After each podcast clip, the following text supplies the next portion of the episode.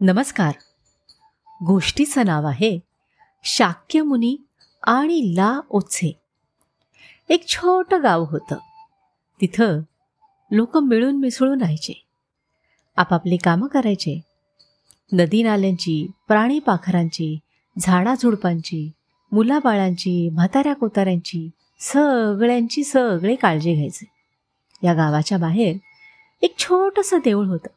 त्या देवळात शाक्यमुनी आणि ला उत्से या दोघांच्या मूर्ती शांतपणे एका फळीवर विसावल्या होत्या. शाक्यमुनी म्हणजेच गौतम बुद्ध. बुद्धांची अनेक नावं आहेत. त्यापैकीच एक म्हणजे शाक्यमुनी.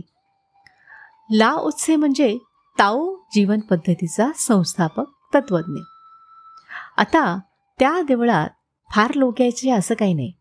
कधीतरी कोणीतरी मुलाबाळांना घेऊन यायचे. येणारे जाणारे यायचे.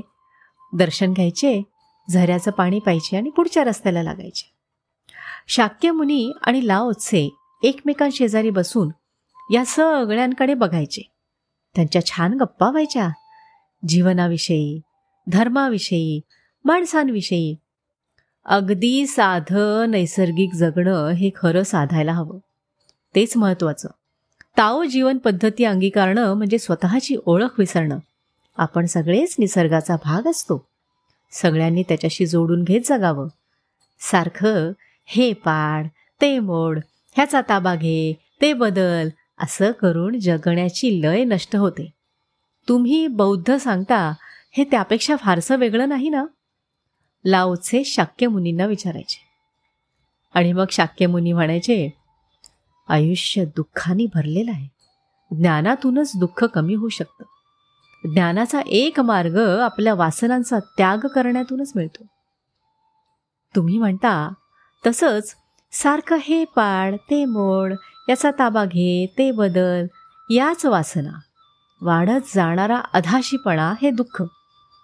म्हणजे साधं नैसर्गिक जगावं.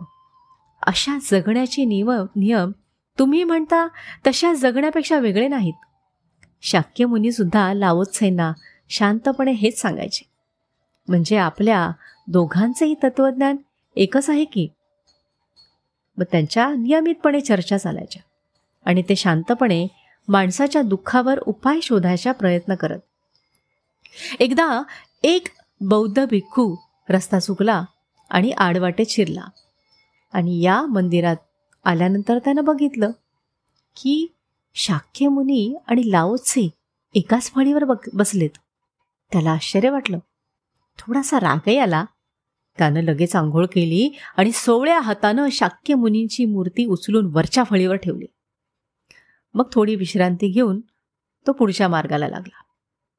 काही दिवसांनी एक ताओ भिक्खू त्या देवळात आला. त्याला शाक्यमुनी वरच्या फळीवर बसलेले बघून इतका संताप आला की काहीही करायच्या आधी शाक्यमुनींची मूर्ती उचलून खालच्या फळीवर ठेवली आणि मग लाओत्सेला उचललं आणि वरच्या फळीवर ठेवलं.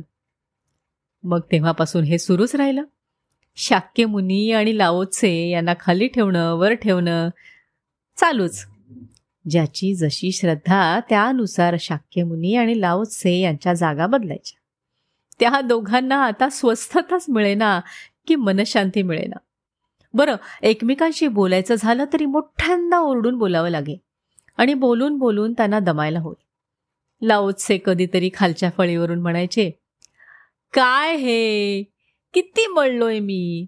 जो येतो तो मला हलवतो. खाली वर करून करून अगदी कंटाळलोय मी.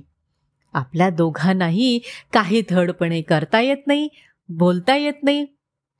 कधी काळी आपण जगाच्या कल्याणाच्या गप्पा मारल्या होत्या. हे खरंच वाटत नाही मला. मग शाक्यमुनी वरतून ओरडून म्हणाले हो ना मूर्खपणा हा शांततेचा मोठा शत्रू असतो. हेच खरं. कळलं ना मित्र हो? धन्यवाद.